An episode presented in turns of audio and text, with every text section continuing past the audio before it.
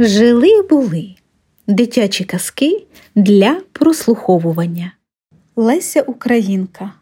Три метелики. Були собі три метелики. Один білий, другий червоний, а третій жовтий.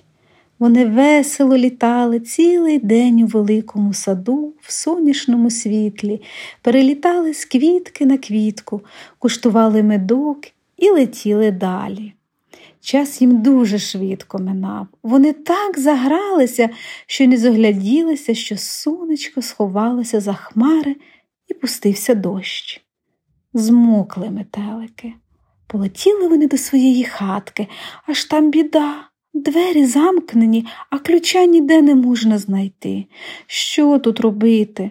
За той час, що стояли перед дверима та не знали, що робити, змокли страшенно. Насили вже крильцями ворушили.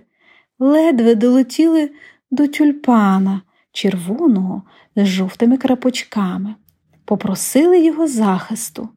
«Любий тюльпанчику, просимо тебе, відчини свій келих та сховай нас від дощу».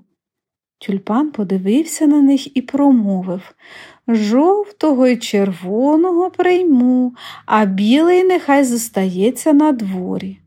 Але обидва метелики, жовтий і червоний, промовили: «Коли ти не хочеш захистити нашого братика, білого метелика, то й ми краще на дощі будемо мокнути». Метелики смутні полетіли до білої лілеї.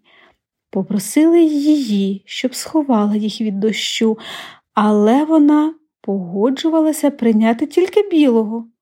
Тоді він промовив: «Сам один не хочу ховатися в тебе.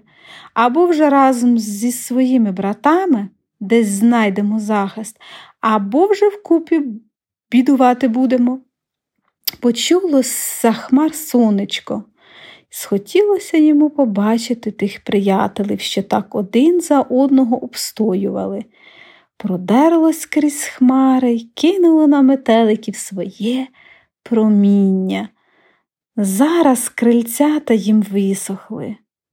І самі вони зогрілися і знов літали, танцювали і раділи, як давніш, аж до самого вечора. А як сонечко зайшло за гору, то метелики полетіли додому спати. От і казочці кінець. А хто слухав, молодець.